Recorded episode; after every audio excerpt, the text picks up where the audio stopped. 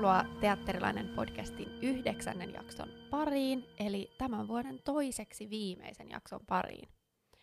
Minä olen Noora Nessi Kääriäinen, ja tällä kertaa mulla on täällä vieraana neljännen vuoden teatteri-ilmaisun ohjaaja-opiskelija Emmi Ihalainen, joka pian sitten valmistuukin täältä koulusta. Tervetuloa. Kiitos. Tänään meillä on aiheena tämmöinen oma tyyli tai näyttämökieli teatterissa.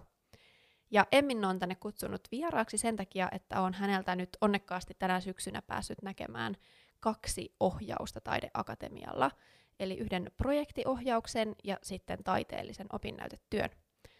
Ja mun mielestä niissä oli tällaista yhteneväistä näyttämökieltä, niin sitten sen takia ajattelin, että juuri sinä olet mielenkiintoinen vieras. Kiva olla täällä. Ennen kuin mennään tämän enempää hypöttelemään ihan aiheesta, niin otetaan tuttuun tapaan vähän teetä. Eli tänään me maistellaan tällaista marokkomateeta, joka on siis vihreä matee, maustettu sitruunan kuorella, kanelilla, lakritsa juurella, sikurijuurella, piparmintulla ja ruusun terälehdillä. Mm, tuoksuu ihanan äh, mausteiselta. Ja sitä voi ihan rauhassa tässä sitten hörppiä, kun se vähän jäähtyy, niin mennään sillä välin asiaan sitten kuitenkin. Yes. Emmi, haluaisitko tiivistää semmoiseen muutamaan minuuttiin tämän sun ammatillisen tiomatkan? Eli mistä lähdit silloin ykkösvuonna, neljä vuotta sitten ja missä olet nyt?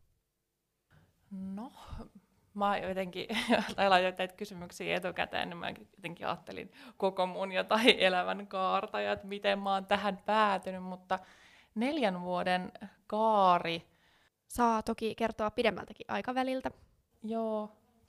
No, pidemmältä aikaväliltä niin on lähtenyt tota, niin, teatteriharrastuksen parista lapsena ja sitten päätynyt Kallion lukioon suorittamaan lukio-opintoja ja ne kyllä jäi kesken, mutta omien mielenterveys oireilujen ja kriisien takia, mutta sieltä jäi kuitenkin nykytanssitunnit ja tanssitunnit muutenkin käteen sieltä koulusta erityisesti, että se on semmoinen niin kuin iso vaikutus, minkä sieltä sit sai jotenkin se ymmärrys, että tässä liikkeellisyydessä ja jossain sanattomuuden potentiaalissa jotain itselle tosi mielekästä, niin sitä kautta päädyin sitten tanssian opintoja suorittaan 2010-2013 ja sitten sen jälkeen palasin taas teatterijuurille, olin Lahden kansanopistossa vuoden ja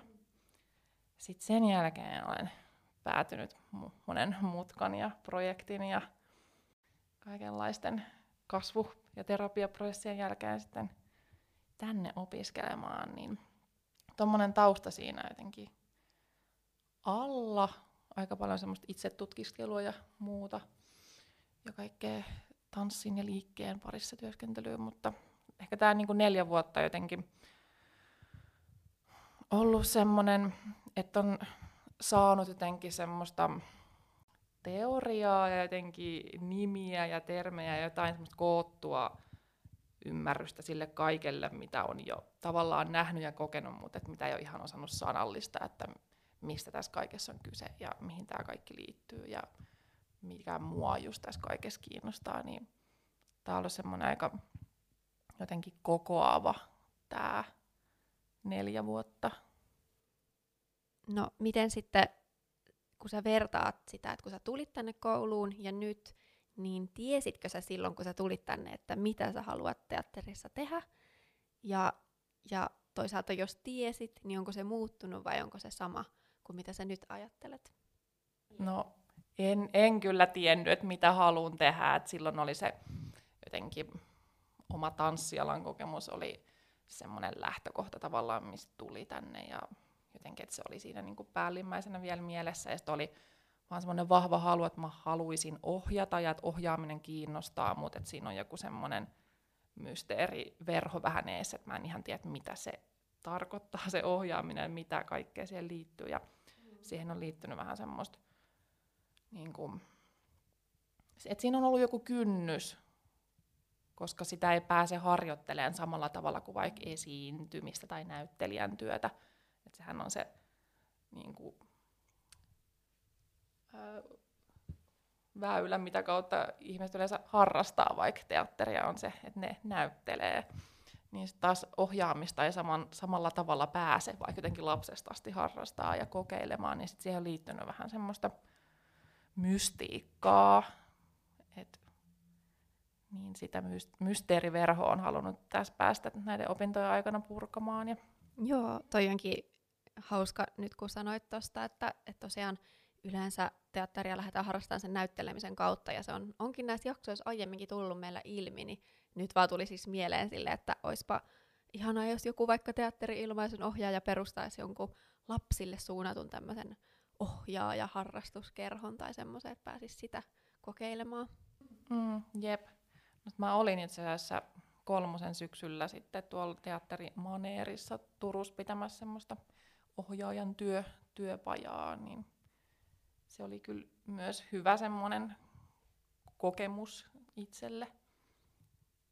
Semmoinen merkittävä kokemus, mihin tiivistyi aika paljon näistä neljän vuoden opinnoista, että sai jotenkin artikuloitua siihen workshoppiin jotain, että mitä mulla on ehkä annettavaa tästä asiasta ja jotenkin pääsi vähän sen aiheen yläpuolelle, että semmoista huijarisyndroomaa sai vähän ravisteltua ja jotenkin koottuu, että mitä itse tästä asiasta tietää ja mitä sitten voisi ehkä muille antaa.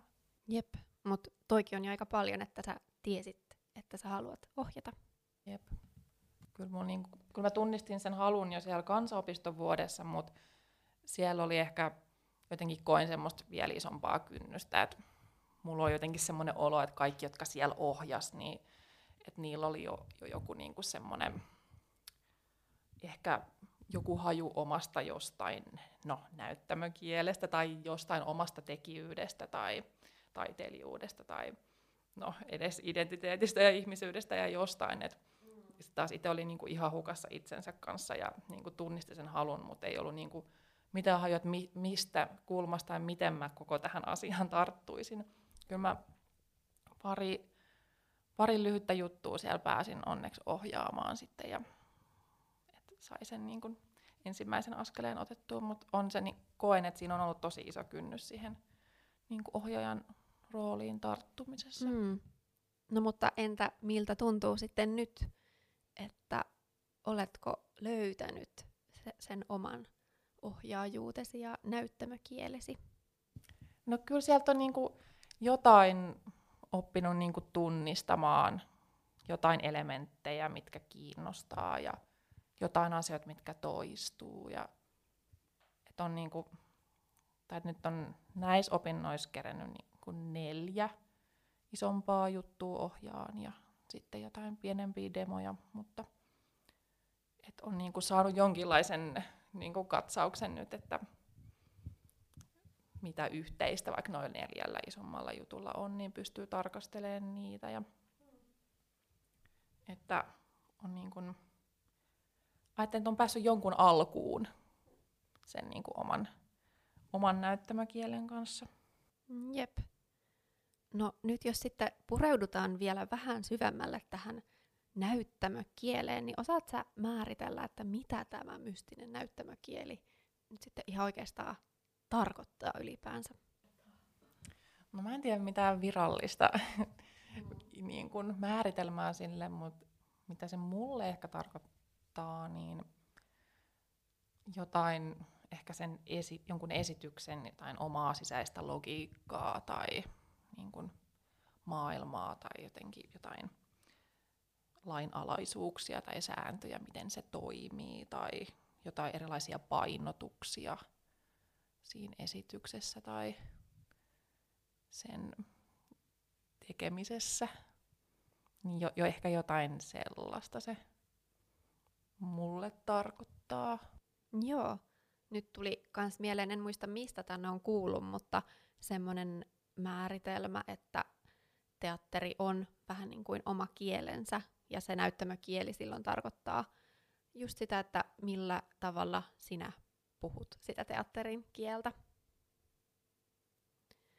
Mutta tota, mitä mieltä sä oot siitä, että pitääkö ohjaajalla olla joku tietynlainen oma näyttämökieli? Pitääkö sen olla aina samanlainen vai voiko se olla muuttuvainen?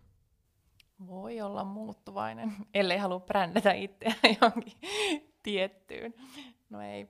Kyllä mä ajattelen, että se voi olla muuttuvainen ja että se varmasti elää, kuten ihminenkin tässä kasvaa ja oppii ja kehittyy. Mutta kyllä mä ajattelen, että se on semmoinen asia, mistä on ihan hyvä olla tietoinen jotenkin, että minkälaisia maailmoita luo ja minkälaisia valintoja tekee ja minkälaisia teemoja toistuu ja jotenkin minkälaisia työympäristöjä luo niihin työryhmiin. Ja, että onhan semmoista ammattitaitoa myös jotenkin tunnistaa ja osaa nimetä ja niin kun, tunnistaa niitä jotain omia valintoja, mitä tekee. Ja, että onhan vähän semmoinen vastuukysymys tietyllä tapaa myös. Joo. Osaat sä sanoa, että ootko sä niin kuin inspiroitunut sun oman näyttämökieleen esimerkiksi jostain historiallisista tai olemassa olevista niin kuin taiteen tai teatterin tyylilajeista? Että onko se vaikuttanut, semmoiset vaikuttanut sun ohjaukseen?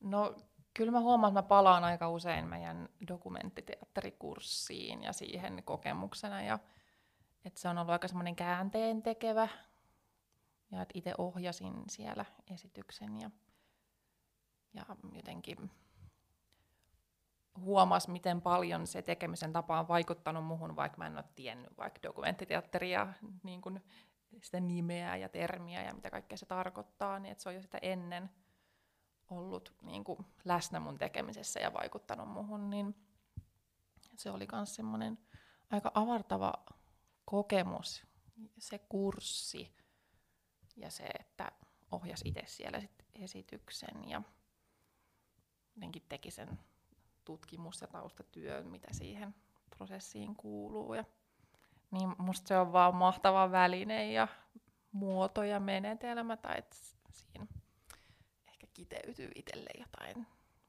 mikä teatterissa on hienointa. Niin kuin mahdollisuus käsitellä ilmiöitä ja niin, kuin, niin todellisuutta. Joo, mul just noista niin kuin eri tyylilajeista on vahvasti nyt just mielessä se, että kun meillä oli tänä syksynä ää, Elina Kilkun mm. pitän, pitämä tämmöinen teatterin tyylilajit-kurssi, tai se oli oikeastaan näyttelijän työn kurssi, mutta sitä käsiteltiin eri tyylilajien kautta. Et Elina Kilkku on myös kirjoittanut tämmöisen kirjan kuin Teatterin tyylilajit, jossa sitten käsitellään vähän laajemmin näitä.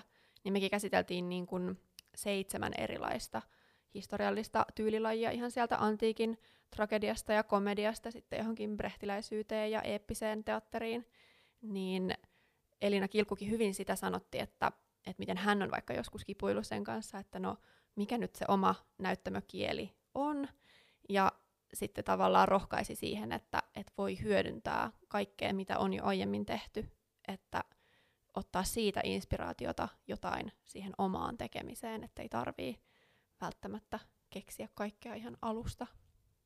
Jep, todellakin. Kaik- kaikki on jo tehty, vai miten se menee sanonta. Mutta että, että miksi ei sit vaan voisi jo napata olemassa olevia asioita ja tyylejä. Ja... Joo, mä oon itse lukenut sitä hänen kirjaansa ja ihanan selkeä ja konkreettinen. Mutta ehkä just toi prehtiläisyys on myös semmoinen, kun siihen henkilöön törmäsi eri kursseilla teatterihistoriassa ja dramaturgian kursseilla, että kun törmäsi häneen ja hänen työhönsä, niin siinä oli myös jotain, mikä ehkä avarsi ja kiteytti jotain omaa henkilökohtaista teatterihistoriaa, tunnisti aika paljon, niin kuin vaikka Brehtin ja er, niin kuin vaikka V-efektin vieraannuttamisen keinojen niin kuin läsnäoloa tosi monissa omissa teatterikokemuksissa, niin se on myös ollut semmoinen öö, oivaltamisen hetki, että miten paljon niin kuin se hänen vaikutus on myös öö, koko teatteri, teatterikenttään, niin on vaikuttanut myös niin kuin itseen. Ja... Joo, niinpä. Sitä me kanssa tuolla kurssilla puhuttiin, että just tämä, miten tämä Brehtin eeppinen teatteri on nykyään jopa vähän silleen valtavirtaa, että monissa esityksissä näkyy niitä vieraannuttamisen keinoja, että näyttelijät saattaa vaikka pudottaa roolin tai lamput on näyttämöllä näkyvillä tai mitä kaikki näitä erilaisia keinoja onkaan, niin se on vaan jännä, miten se on tullut sillain valtavirraksi. Mutta ehkä mikä itselle kanssa jäi mieleen näistä oli se, että et tosiaan ei tarvi myöskään niin kun pyrkiä noudattamaan välttämättä ihan tarkkaan sillä tavalla, kun on joskus joku teoreetikko kirjoittanut, niin sitä tyylilajia, vaan siitä voi ottaa jotain semmoista, vaikka jotain pientä, mikä itseä inspiroi ja lähteä sitä kehittämään, että kaikki on ihan vapaasti käytettävissä. Jep, just näin. Et ei ole mitään oikeaa tapaa tehdä. Mm, niinpä.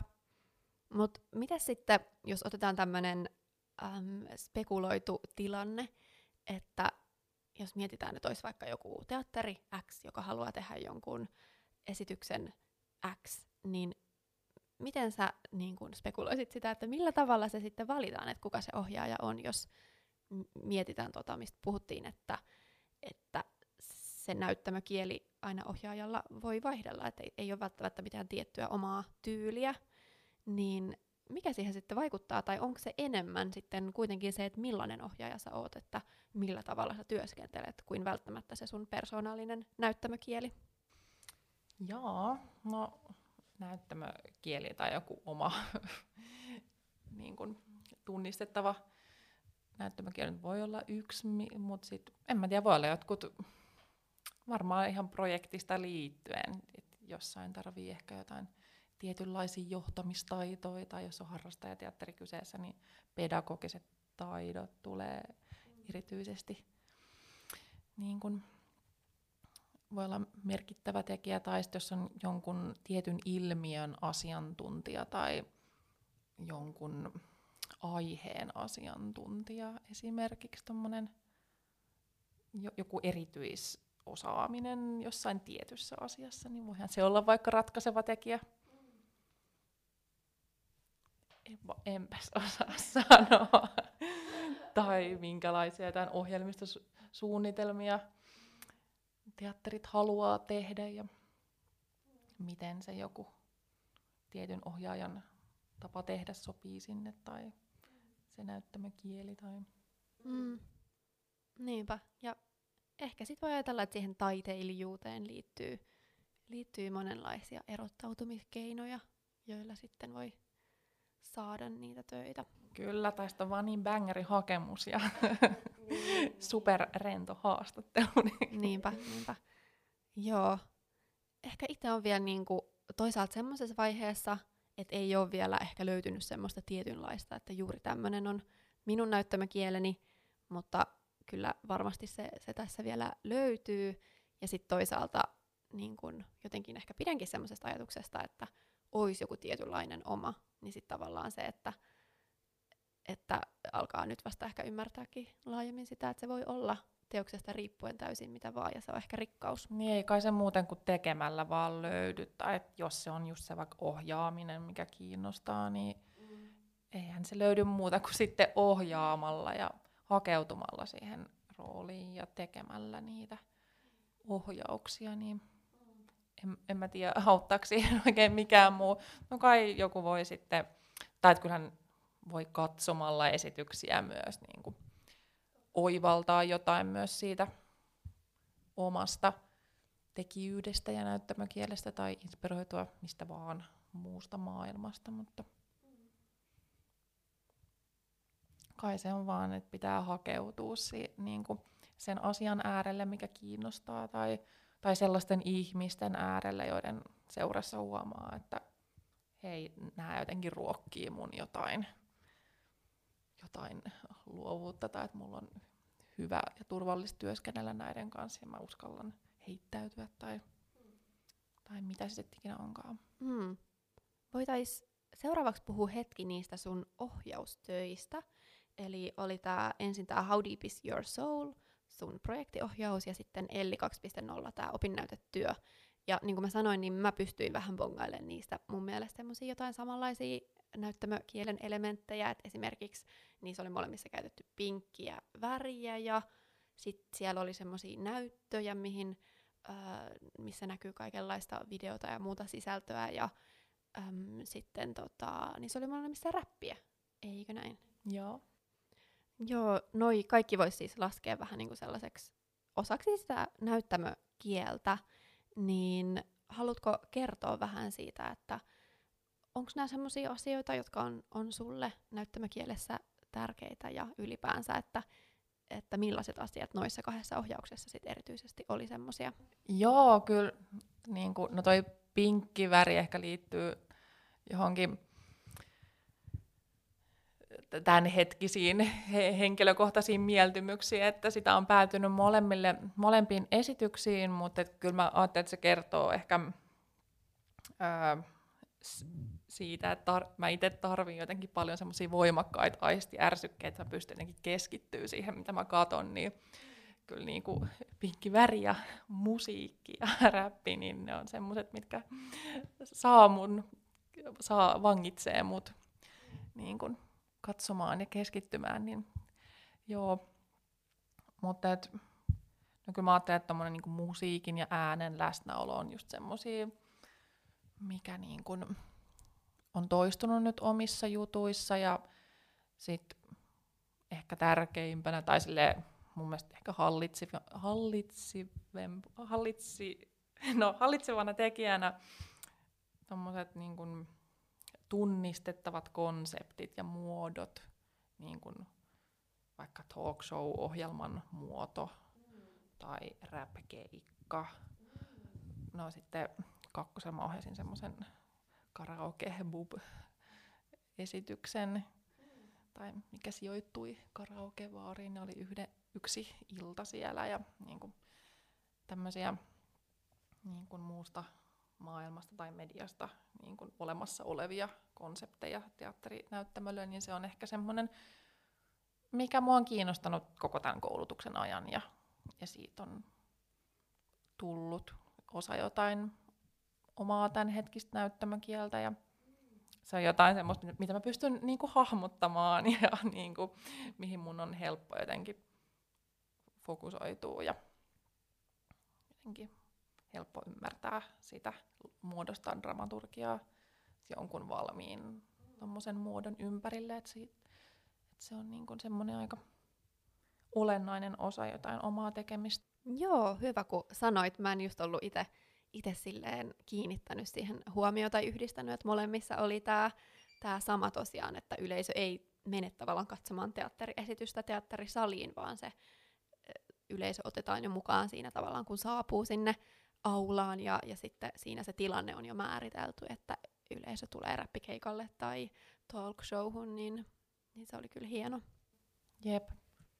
Ja kyllä joku tämmöinen yleisön osallisuus on myös ehkä semmoinen toistuva juttu, tai että yleisö jotenkin huomioidaan, tai että heillä on niinku rooli tavallaan, vaikka he eivät olekaan toimijoita tai heitä ei niinku sen isommin osallisteta, mutta että heidän olemassaolo jotenkin huomioidaan osana sitä niin kuin esitystä, sen dramaturgian, niin ehkä se on myös semmoinen toistuva. Ja sitten joku semmoinen ns. toisen tason läsnäolo on myös semmoinen, mitä on tunnistanut kaikista noista jutuista, että siinä on joku semmoinen toinen taso esityksessä, joku mentaalinen tai joku absurdin läsnäolo tai tämmöinen niin kuin toinen maailma ikään kuin sen maailman sisällä.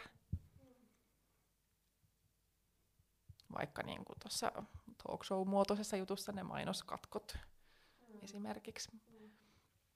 kuvastamassa niin kuin niiden henkilöiden sisäistä maailmaa ja jännitteitä ja kulisseja. Ja sitten taas vaikka tuossa opinnäytetyössä sit taas ehkä ne biisit voisi ajatella, että ne on semmoinen toinen taso ja kieli siinä. Entäs sitten nämä näytöt, mitkä on ollut molemmissa esityksissä, niin haluatko vähän kertoa niistä, mikä niiden taustalla on ollut? No ehkä mä oon ajatellut niitä semmoisena sen esityksen muodon tukijana. Mm. Tukee sitä konseptia ja sen muotoa niin kuin visuaalisesti ja, ja sitten myös niin kuin tukemassa sitä NS-ydininformaatiota tai jotain punaista lankaa siellä, vaikka tuossa opinnäytetyössäni Elli 2.0, niin siinä tuettiin sitä aikakerrontaa ja, ja sitten no, olin myös niinku, no, tukemassa niinku tämmöistä keikkamuotoa ja, ja myös sit helpottamassa viittomakielen tulkkien työtä, jotain, jotain biisilyriikoita oli myös siellä niiltä näytöiltä, videoilla, niin helpottaa myös sitten äh, kuurojen tai viittomakielisten sen esityksen seuraamista, niin semmoisia lähtökohtia. Ja sitten taas tässä talk show-muotoisessa How Deep is Your Soulissa, niin mä ajattelin, että se oli just sitä niin kuin talk show niin kuin muodon tukemista ja sen maailman luomista ja sitten toisaalta myös tämän päähenkilön kaaren tukena myöskin se video- ja projisointimateriaali kuvastamassa sitä hänen läsnäolon tasoa, että se oli se lähtökohta niille. Hei, hauska, kun mainitsit noista viittomakielen tulkeista, niin työskentelitkö ekaa kertaa heidän kanssa vai onko aiemmin ollut? Joo, ekaa kertaa työskentelin viittomakielen tulkkien kanssa nyt ja oli kyllä upea kokemus. Ja vuosi sitten tai puolitoista vuotta sitten oli mun luokallani Riikka Kasperin projektiohjauksessa oli myös viittomakielen tulkkeja. Siitä asti jotenkin se on muhitellut omassa mielessä, että ei vitsi, että olisipa siistiä päästä työskentelemään tulkkien kanssa ja nyt tuli mahdollisuus, niin olen kyllä super onnellinen. Joo, nyt vaan tuli mieleen, että tämän kautta pystyy myös ehkä vähän kiteyttää sitä, että mitä se näyttämökieli oikein tarkoittaa. Että mulla on esimerkiksi kerran ollut teatteri Tuikkeen yhdessä kesäteatteriprokkiksessa, missä mä esiinnyin, niin sinne tuli niin kuin sitten ulkopuoliset viittomakielen tulkit, jotka sitten siinä niin kuin etunäyttämöllä tulkkasivat sitä esitystä viittomakielelle. Ja sitten taas nyt tässä sun ohjauksessa nämä viittomakielen tulkit olivat niin kuin tärkeä ja oleellinen osa sitä esitystä ihan, että oli puvustus mietitty ja heillä oli tavallaan hahmot ja näissä äh, niin kuin tässä räppibiiseissä heitä nimitettiin tuplaajiksi ja et olivat tosi oleellinen osa sitä mitä siellä näyttämällä tapahtui. Niin se oli, se oli hienoa päästä semmoinen näkemään. Joo, oli kyllä ihan superopettavainen kokemus ja en, niin kuin, en mä ikinä nähnyt mitään tulkattua esitystä vaikka. Ja, et oppi kyllä paljon, että voi just olla tolleen, että siinä on vaikka lavan vieressä joku tulkkaamassa ja sitten kuulemma olla tämmöinen varjotulkkaus oli muistaakseni termi sille, jos niin kuin, NS-tulkki on sen tulkkaamassa vaikka jotain tiettyä esiintyjää ja jotenkin hänen varjonaan muistaakseni. Ja no sitten taas tässä Elli 2.0, no heidät oli ihan käsikirjoitettu sen esityksen sisään ja ohjattu ja heillä oli niinku rooli ja niinku, näin niin. Oli, oli kyllä kiinnostavaa, tai sitä voi monella tapaa sitä tulkkausta toteuttaa, mutta siihen liittyy myös monenlaisia jotain no, NS-sääntöjä tai käytäntöjä ja ja sitten piti koko ajan huomioida niin kun, niitä. Joo. Onko sulla tästä niin kun, näyttämökielestä, jonka sä oot löytänyt tai mikä tuntuu sulle tärkeältä ja omalta, niin vielä jotain lisättävää? Mm, no ehkä joku semmoinen kehotietoisuus tai liikkeellisyys tai joku semmoinen koreografinen ajattelu on ehkä myös mikä kaikissa noissa mun jutuissa on toistunut jollain tapaa. Ajattelen, että kyllä se niinku jotenkin näkyy siellä ja ehkä sitten joku viihteellisyys tai joku komiikka myös niissä on läsnä ja liittyy ehkä myös siihen jonkin toisen tason läsnäoloon ja joku semmoinen mm, en mä tiedä, joku häveliäisyys kiinnostaa mua aina ja joku antikliimaksi ja semmoinen joku häpeän tunne ja semmo, semmoinen ja joku absurdius ja joku todellisuuden absurdius on aina kiehtonut niin kuin ko- ko- koomisena elementtinä. Ja no ehkä sitten noissa on myös, en tiedä mikä olisi semmoinen ytimekäs ilmaisu, mutta joku semmoinen, en mä tiedä onko se joku kantaa ottava teema nyt ihan, meneekö ihan ohi, mutta ehkä joku semmoinen tie, tietoisuus tai jollain tavalla niin kuin feministiset teemat tai jotenkin pyrkimys huomioida jotain saavutettavuutta ja omia valintoja ja representaatioita ja millaisia maailmoita luo ja mistä asemasta ja jotenkin niin, joku pyrkimys niin kuin ymmärtää niitä omia etuoikeuksia ja niiden suhdetta siihen, että mitä sinne näyttämölle tekee, niin jotain, jotain semmoista noissa kaikissa toistuu kuitenkin. Joo, joo, pystyn kyllä nyt kun sanotit, niin itsekin tunnistamaan niitä sieltä, että et just vaikka toi häveliäisyys ja, ja koomisuus, niin vaikka just tässä Elli 2.0 oli, oli hauska tilanne se, kun tämä artisti käy vessassa ja, ja sitten yleisö siinä vieressä katsoo sitä ja mä olin siellä ihan silleen, että apua, pissaako se nyt oikeasti siellä vai mitä? Mm, niin löytyy kyllä noi sieltä. Ja sitten tosiaan myös totta kai tuolla niin aihetasolla noin, mistä puhuit.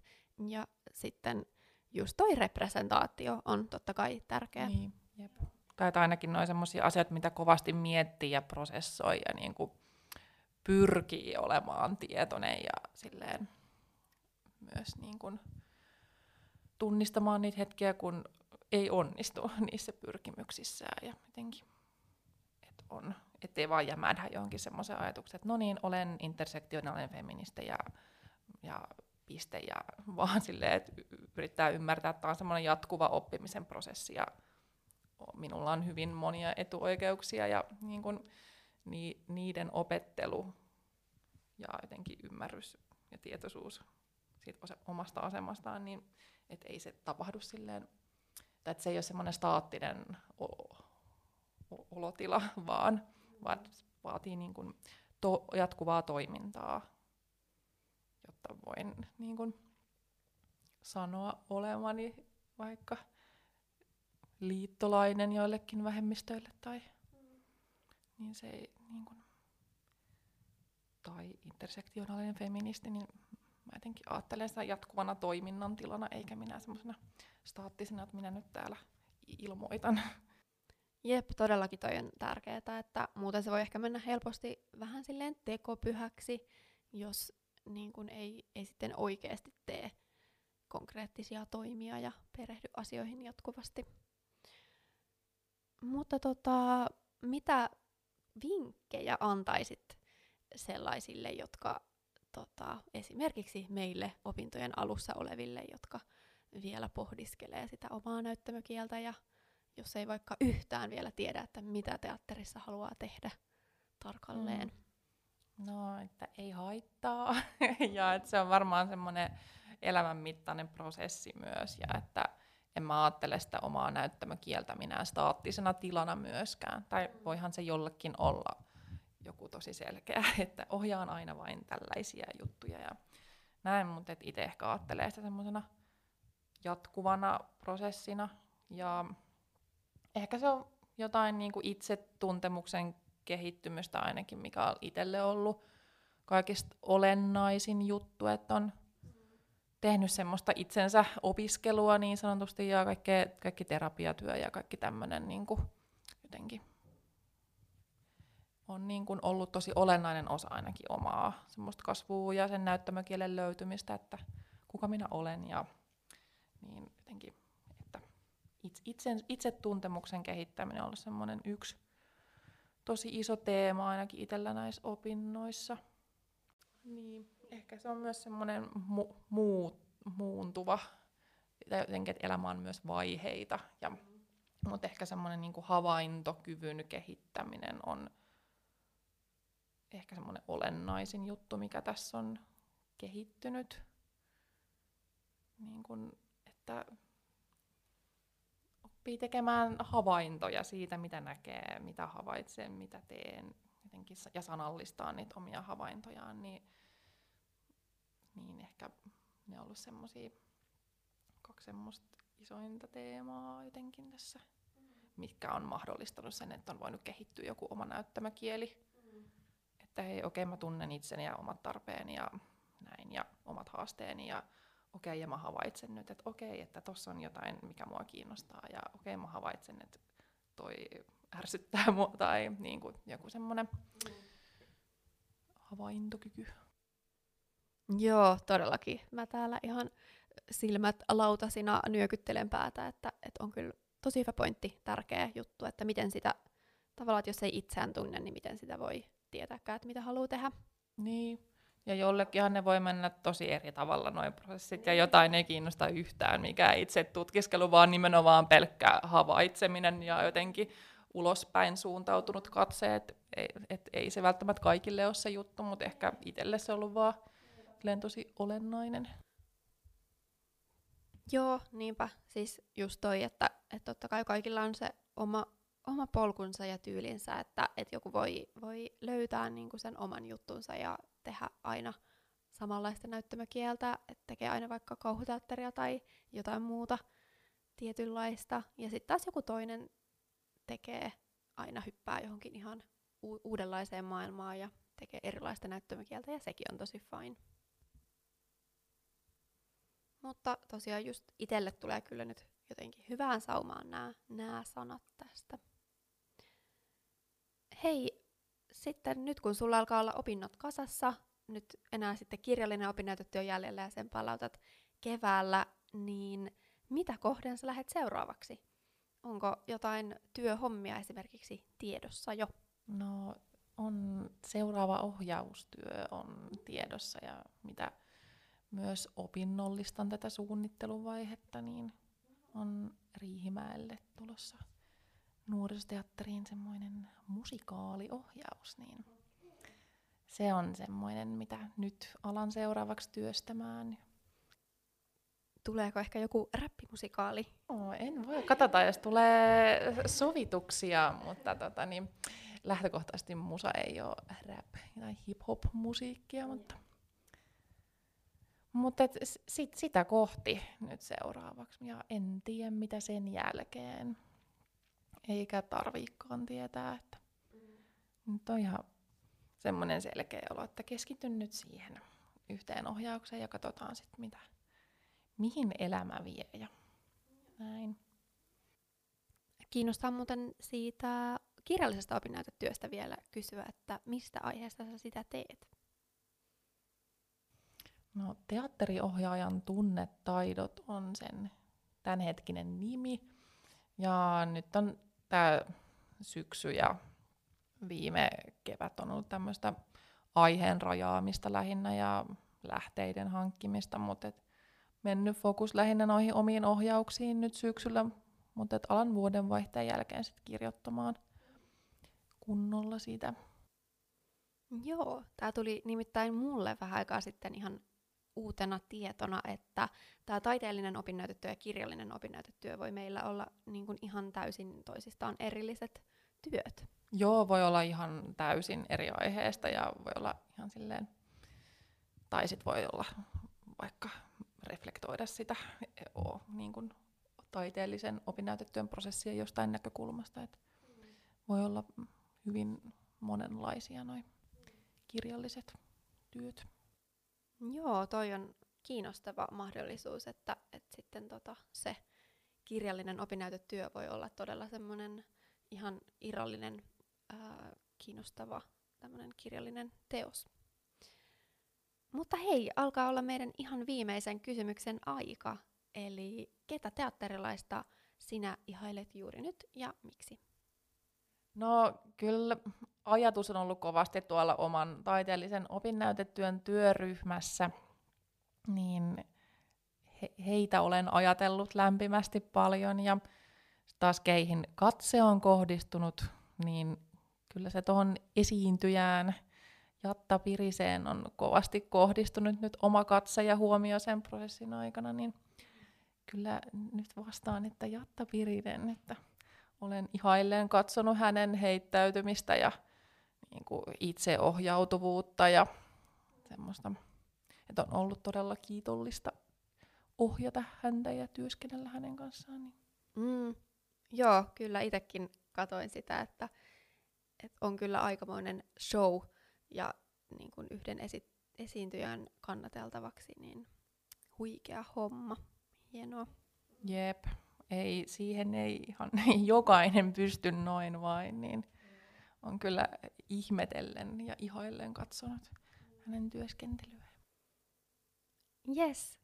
Hei, kiitos Emmi, kun tulit vieraaksi. Kiitos. Ja onnea tuleviin koitoksiin. Kiitos. Yes, ja kiitokset kaikille kuuntelijoille. Ja erikoiskiitos Tuukka Remes äänisuunnittelusta ja editointiavusta. Ja kiitokset myös Iina eli Impu Design visuaalisesta suunnittelusta. Yksi jakso tulee vielä tänä vuonna, eli kuulemisiin. Hei!